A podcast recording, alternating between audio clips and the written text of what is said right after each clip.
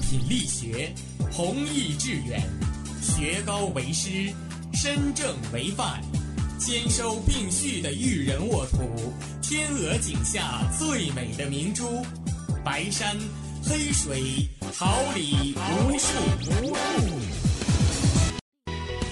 您正在收听的是哈尔滨师范大学广播电台，用声音技术生活，让声音雕刻未来。用声音记录生活，让声音雕刻未来。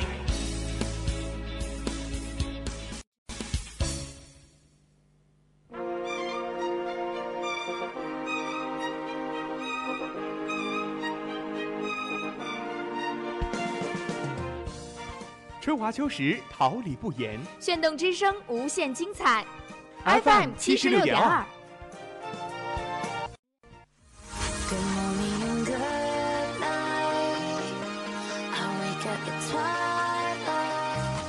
让电波在空中回响，让声音重塑梦想。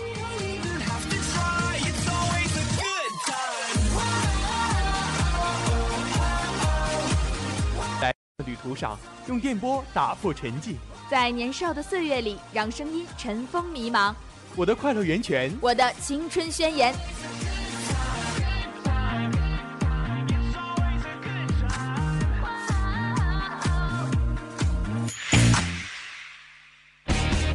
哈尔滨广播电台，正青春，传递正能量。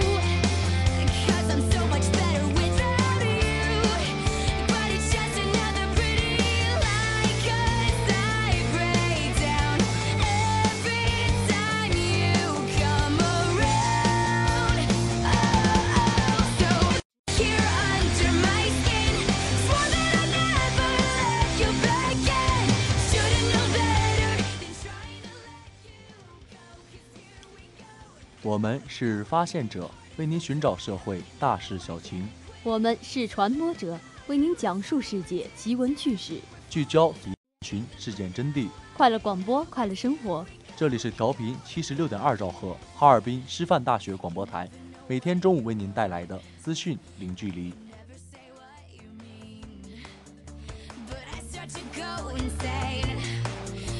Every time that you look at me,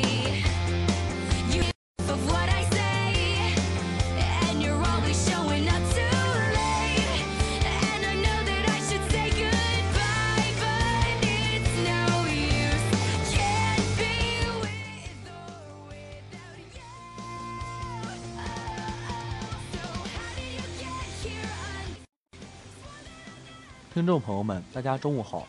今天是二零一七年五月四号，星期四，农历四月初九。欢迎大家的准时相约，我是播音王宇龙，感谢大家的准时守候。大家好，我是播音刘月，代表直播间里每位辛勤工作的广播人员，感谢您的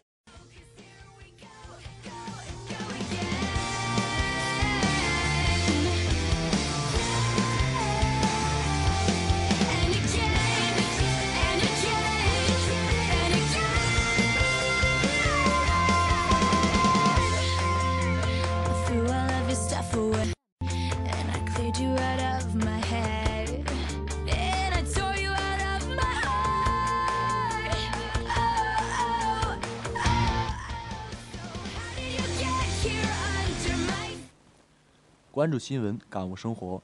让我们一同了解今天的内容提要。千年大计，国家大事，以习近平同志为核心的党中央决策河北雄安新区规划建设纪实。李克强一周内连提全球竞争。特朗普执政百日，实体经济略显疲软。七月一号，全国范围一身份证六十天内发放。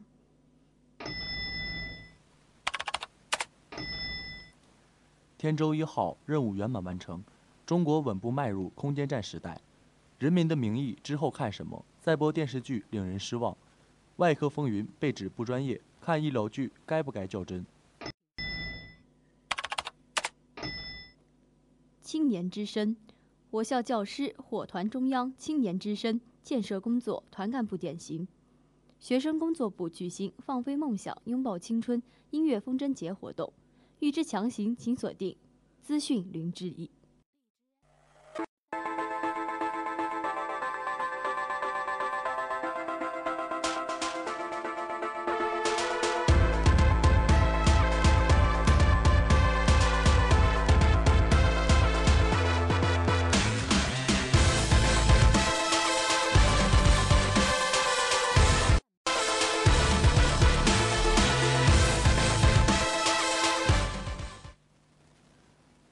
了解实时动态，关注焦点一切尽在资讯零距离。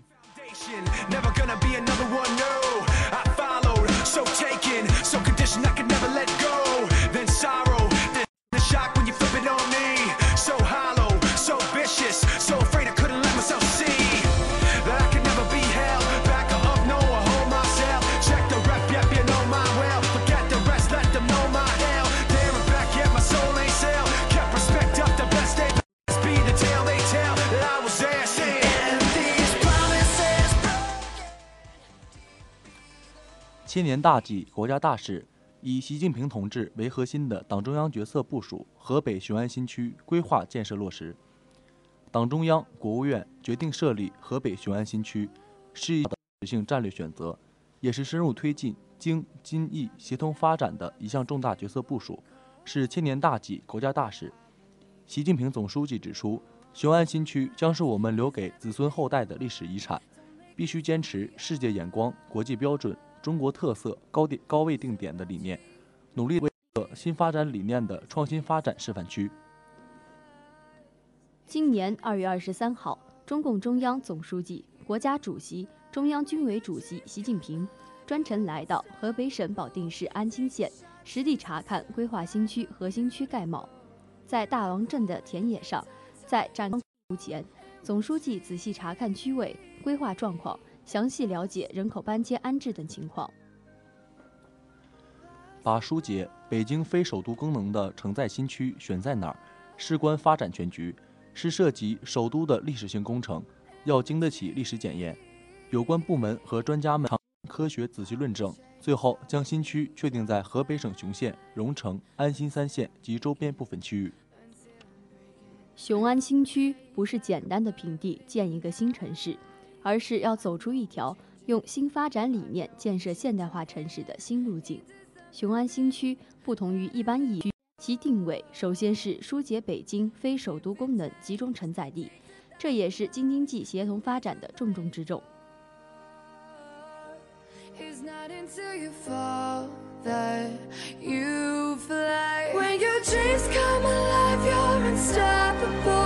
take a shot chase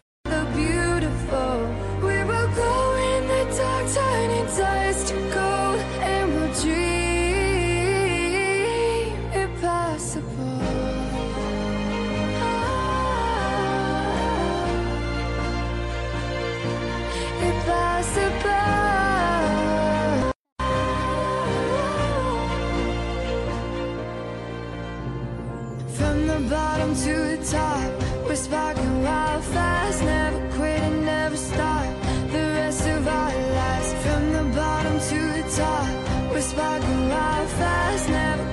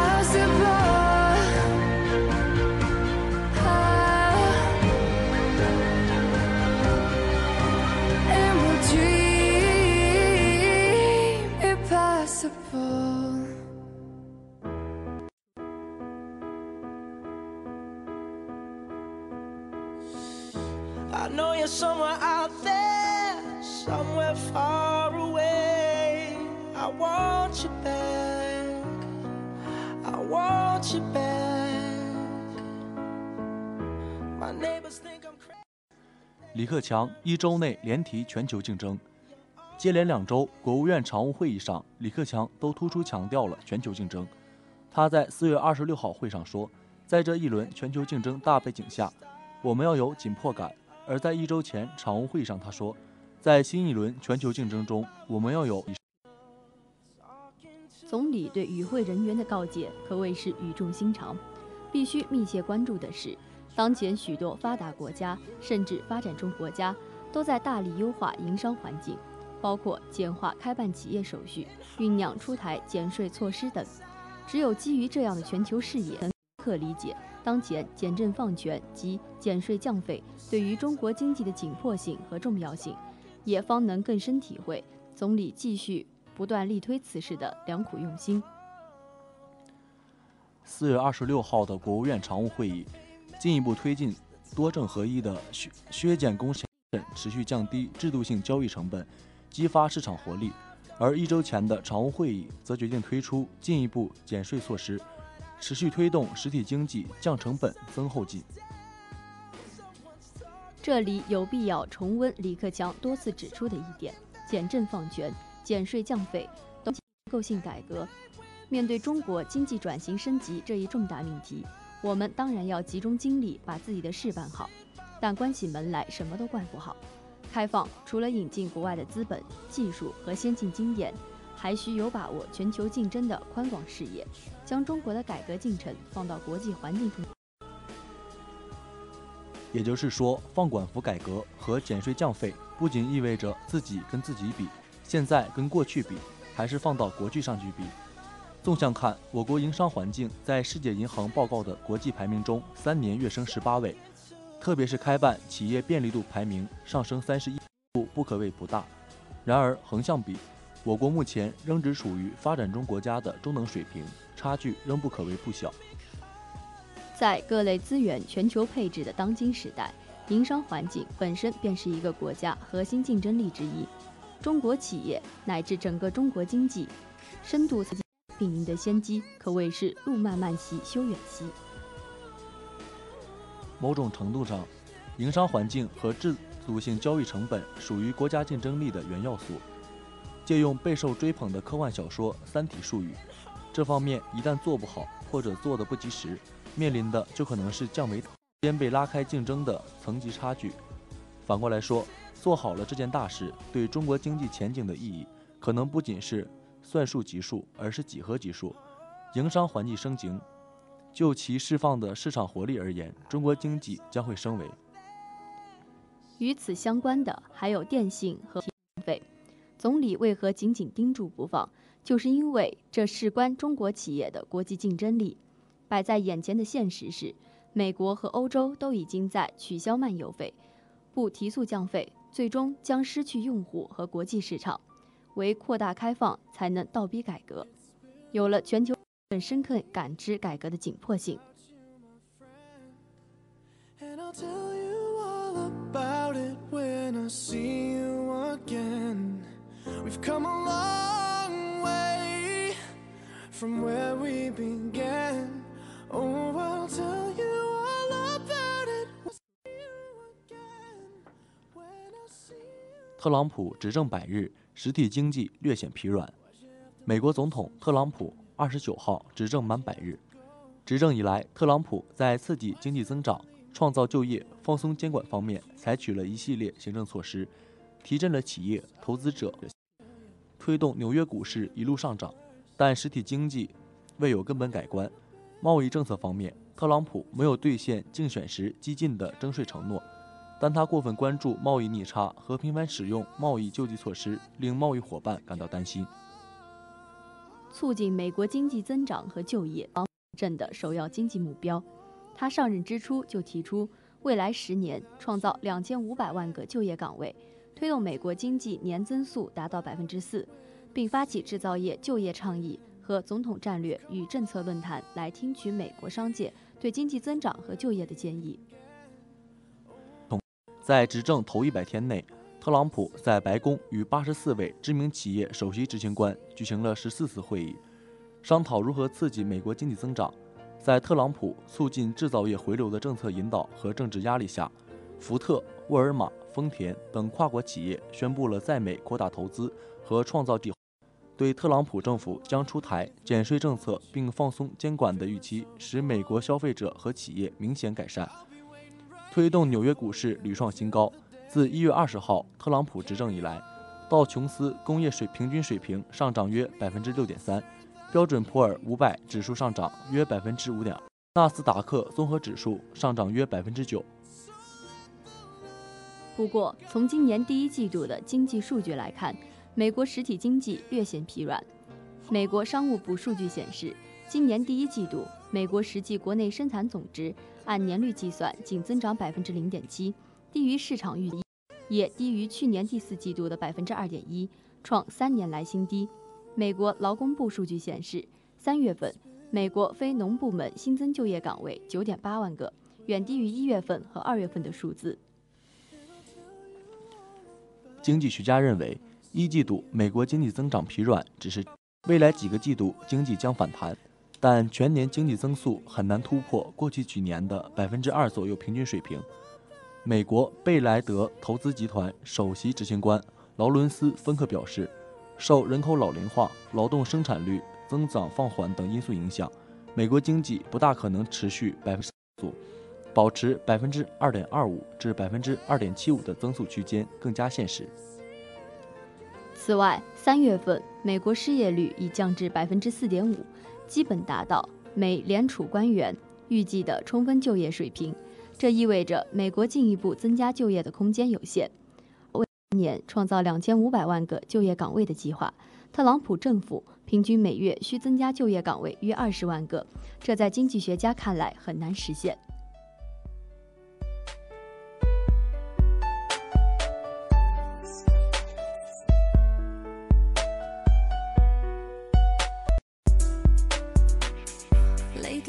Lately thinking about what I can do. I've been stressing to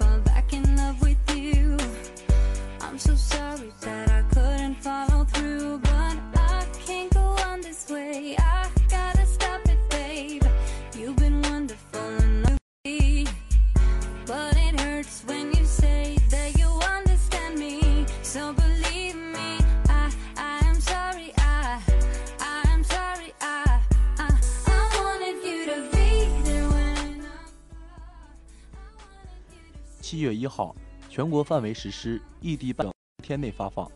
公安部于二零一五年十一月份印发了关于建立居民身份证异地受理挂失申报和丢失招领制度的意见。此后，吉林、河北、广东多个省份陆续出台新政，明确可在本省内异地办理身份证。青海、贵州也开展了相关试点。吉林省自二零一六年一月一号起，正式启动居民身份证省内异地受理工作。据当地媒体报道，两个月间，全省共计异地受理居民身份证三千六百八十一张，仅往返路费一项就为群众节约办证成本约五十万余元。三月一号起，河北省也正式开展居民身份证省内异地受理工作。广东省三月一号也公布惠民举措，已申领过居民身份证的省内户籍居民，其居民身份证有效期满换丢失、领补和损坏换额等，可直接向公安机关申办，无需回户籍地办理。此外，青海、贵州等地已开展身份证省内异地受理试点。相对于省内异地办理，在外省工作的民众更关心哪些地区可以跨省异地办理。按照公安，从2015年7月开始到2016年6月，天津与河南、江苏与安徽、浙江与江西、重庆与四川、湖北与湖南十个省市开展异地受理一对一试点。在一对一试点的基础上，有些地方扩展了异地受理范围。以河南为，河南省已在全国十二个省市开通了异地办理身份证的采集点。包括天津、北京、上海、深圳、珠海、广州、惠州、汕头、福州、厦门、新疆、河南户籍居民，在这些地方不可以办理身份证。公安部副部长黄明就建立居民身份证异地受理等制度透露，公安部已经确定了时间表和路线图。二零一六年七月，将在全国大中城市和有条件的县市推广异地受理。二零一七年七月，全面实施异地受理、挂失申报和丢失招领工作。公安部印发的上述意见规定，公民异地申领、申请换领、补领居民身份证，向受理地公安机关缴纳证件工本费。根据国家发展改革委、财政部居民身份证收费标准及有关问题的通知，公安机关对申领、换领第二代居民身份证的居民收取工本费每证二十元；对丢失补领或损坏换领第二代居民身份证的居民，收取工本费每证四十元。公安机关为居民办理临时第二收费标准为每证十元。I wonder where you are. Hope it's not too far. When will we meet? The smile on your face, just like the old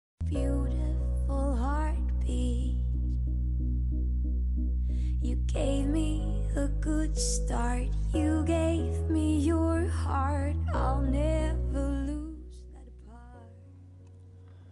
天舟一号任务圆满完成，中国稳步迈入空间站时代。引力里的女主人公是国际空间站的宇航员，在出舱进行哈勃望远镜维修时遭遇太空碎片袭击，历经千难万险，方才搭乘停靠在中国空间站天空上的神舟飞船是逃脱升天。如果说之前的电影还停留在想象阶段，那么这一次天舟一号真正让我们的空间站开始有了具体的目标。中国航天科技集团公司副总经理杨宝华表示，天舟一号任务的成功，标志着空间实验室阶段任务成功，也代表着我国正式迈入了空间站时代。这次天舟一空间实验室的燃料补给是我国空间站建造前的一个关键技术。突破以后，实际上为我国空间站组建和长期运行扫清了最后一个障碍。据了解，按载人航天阶段性规划，我国空间站有望于2020年投入。根据规划安排，将在2019年至2022年前后进行中国载人空间站的组装建造。和国际空间站不同，我们的空间站规模适度，重量不到国际空间站的一半，还有拓展能力。同时，总体方案优化，增强了建造的灵活性。此外，还创新了共轨飞行模式，利用高新技术成果，提高了综合效能。王照耀介绍，国际空间站是上个世纪后期研发的，我们是二十一世纪建造空间站，要尽量用最新的科技成果、信息技术、电子技术等技术成果运用于空间。去空间站没有网络，现在可以把网络都放到空间站上，将来在空间站可以和互联网互通。王照耀进一步解释说，其实为空间站运送货物的服务能力，应该说中国是具备的，但是在细节上，在接口标准还不一样。进工作这些年已经开始制定空间航天器，特别是载人航天器接口的规标准规范，就像我们不同型号的手机一样，型号多了，充电器都有了，但是充不上电，因为插头不一样。如果说中国之前的技术水平确实不高，将中国纳入国际，担心中国有偷师学艺的嫌疑。那么今天，中国已经通过自己的研发，有了自己的技术，用实力证明了自己。此时，树上小屋也需要中国空间站的帮助，打破地缘政治迫在迫在眉睫。浩瀚的宇宙从来就不属于某个国家，更不属于，只有大家共同努力，才能揭开更多未知的秘密，造福地球。几年来，中国的航天员与国际航天员们一直在不断沟通，希望能够早日并肩战斗。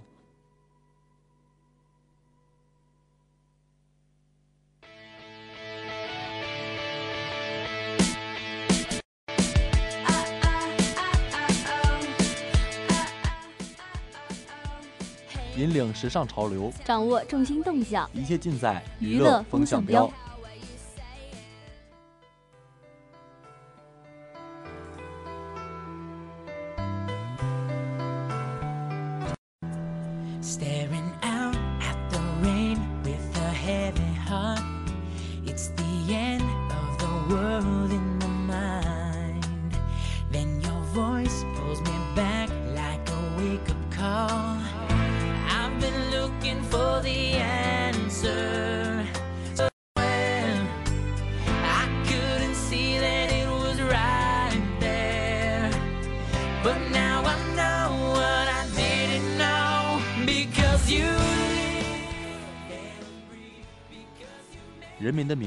后看什么？再播电视剧令人失望。人民的名义爆了题材和强大的幕后班底，全戏骨的豪华阵容也是功不可没。张丰毅、吴刚、侯勇、陆毅、张凯丽、徐亚军，如果放在其他剧中，任何一个都可以独讨大梁。但在《人民的名义》中，他们却集体贡献了今年少有的戏骨级群戏表演。唱戏，光是演员阵容就难以达到如此整齐的程度。继承人靠刘恺威、蒋欣，繁星四月靠吴奇隆、戚薇，思美人靠马可、张馨予，择天记靠鹿晗、古力娜扎，求婚大作战靠张艺兴、陈都灵，外科风云靠季东、白百合。这主光辉太强，情节的丰富性也受到影响。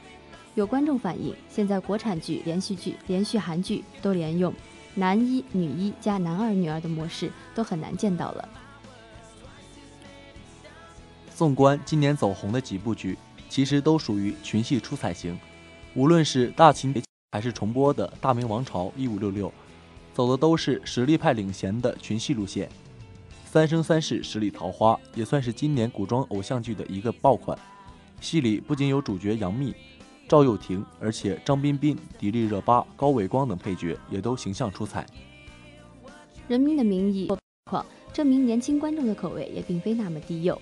根据百度指数显示，该剧的收视人群中，虽然十九岁以下的观众仅占百分之一，但二十到二十九岁的年龄段观众搜索比例占百分之二十三，三十到三十九岁年龄段观众搜索占比百分之五十一。可见，剧收视率的并不一定是许多 IP 剧投资方深信不疑的少年观众群体。不光是《人民的名义》，包括《大明王朝一五六六》。大秦帝国系列剧的备受追捧，都让近年来受到冷落的严肃题材剧看到了曙光。接下来还有一波严肃题材章，包括高群书执导、公安部牵头创作的《国家行动》，王志文、赵立新合作的《纪委书记》，以及赵小龙即将开拍的《反反贪风暴》等。业内人士预测，基于湖南卫视这次成功试水，获利丰收，今后将有不少省级卫视会加入严肃阵营。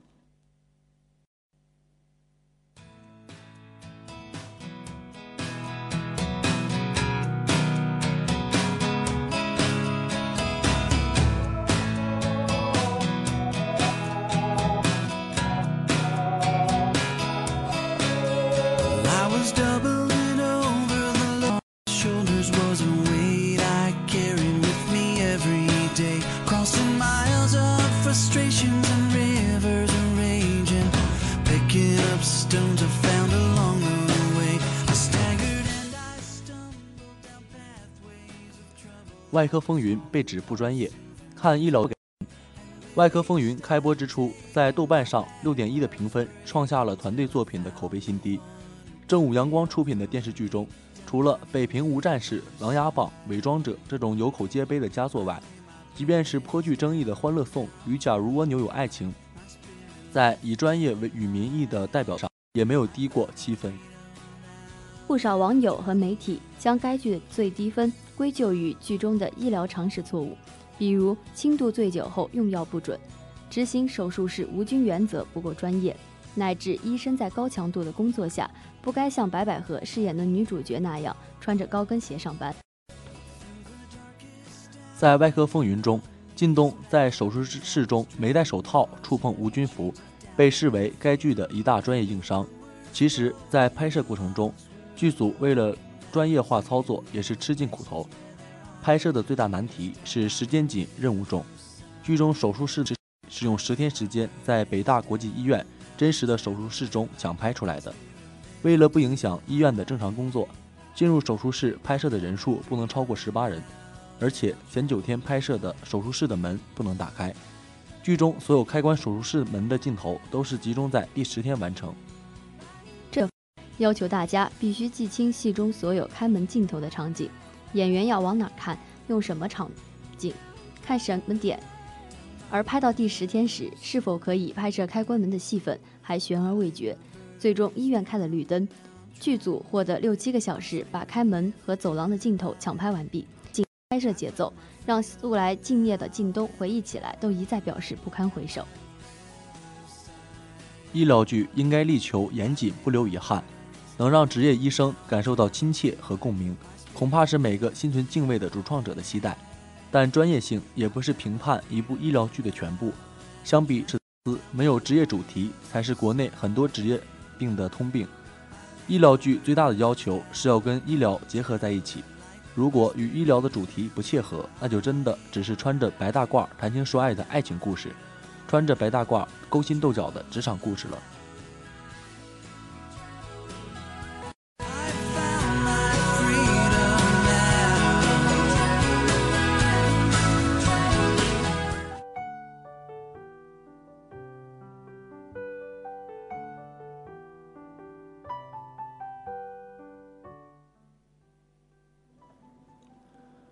花季雨季何无声，静聆绿芽心，舒展花蕾情。奏青春之曲，听青年之声，舞木叶之步，燃热血之火。青年的心声，我们一起聆听；时代的心声，你我共同发现。青年至上，正能量，我们在发声，共同走进今天的青年之声。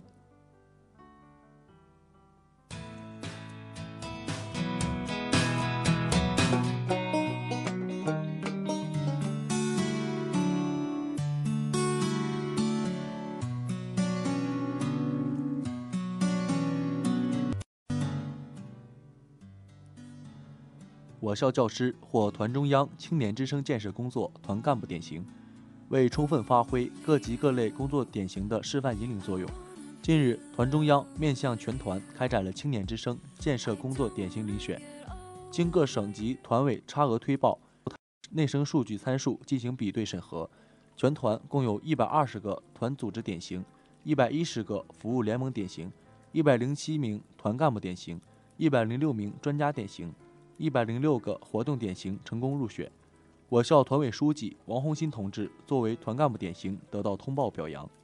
青年之声网络互动社交平台是共青团着眼于进一步密切团青关系、深入推进自身改革创新而搜索建设的新型网上工作平台。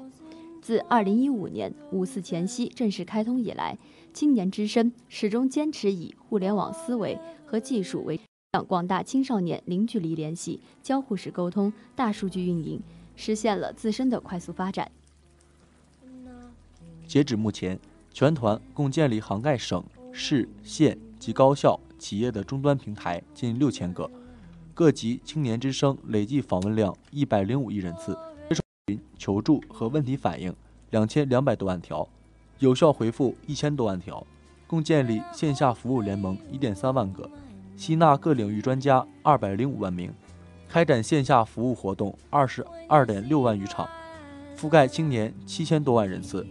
截止四月四月下旬，生平台浏览量二百四十余万次，问题总数四千三百一十七个，累计回答数五千三百九十三个，点赞数一万六千二百一十一个，专家数七百零五人，平台影响力和综合排名在全省高校领先。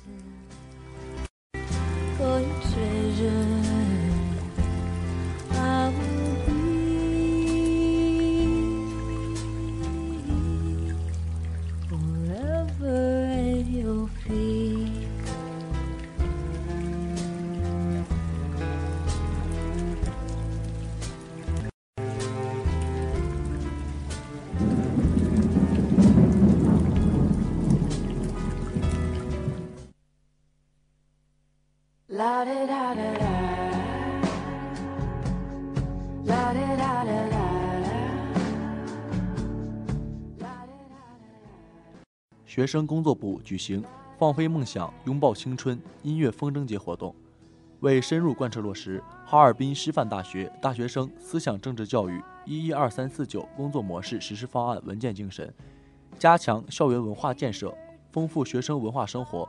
近日我校学生工作部举办了拥抱青春音乐风筝节活动共四十组三百余名学生报名参加了此次活动。活动在青春动感的音乐声中拉开帷幕，四十组选手现场安装制作风筝，大家同心协力、默契配合，还在亲手制作的风筝上设计并绘画。在放飞环节，四十组选手先后将承载着自己汗水与欢乐的风筝放飞，活动现场气氛热闹欢乐。部分参赛同学与观众还跳上舞台，用歌声表达自己的兴奋与对音乐风筝节的祝福。将活动推向高潮。评委会评选，文学院与海平团队凭借着精美的 logo 设计，获得本次活动的最佳观赏奖。文学院范宇团队齐心协力，充分展现了团队合作精神，获得优秀协作奖。体育科学学院董健同学凭借娴熟的放风筝技巧，获得最佳风筝手。本次活动锻炼了学生动手操作能力。提高了学生的合作创新精神，促进了学生德智体美全面发展，展现了我校学生积极向上的精神风貌，有效推动了校园文化建设与发展。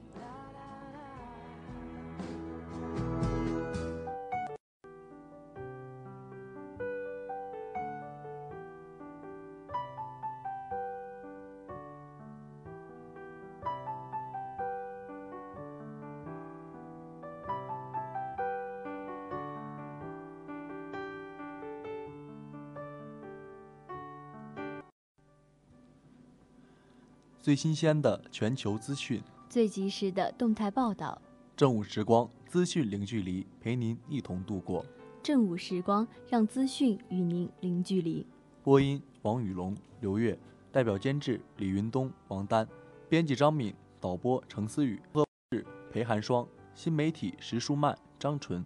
感谢大家的准时收听，下周同一时间我们不见不散。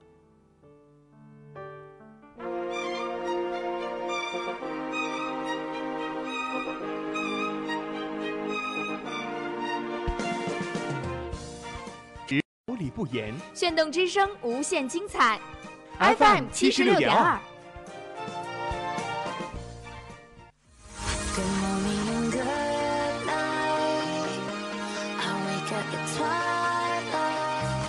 让电波在空中回响，让声音重塑梦想。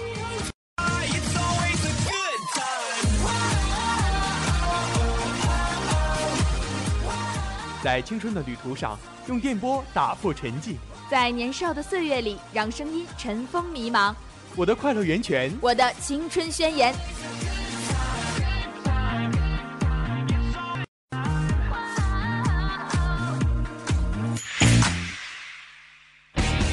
哈尔滨师范大学广播电台，正青春，传递正能量。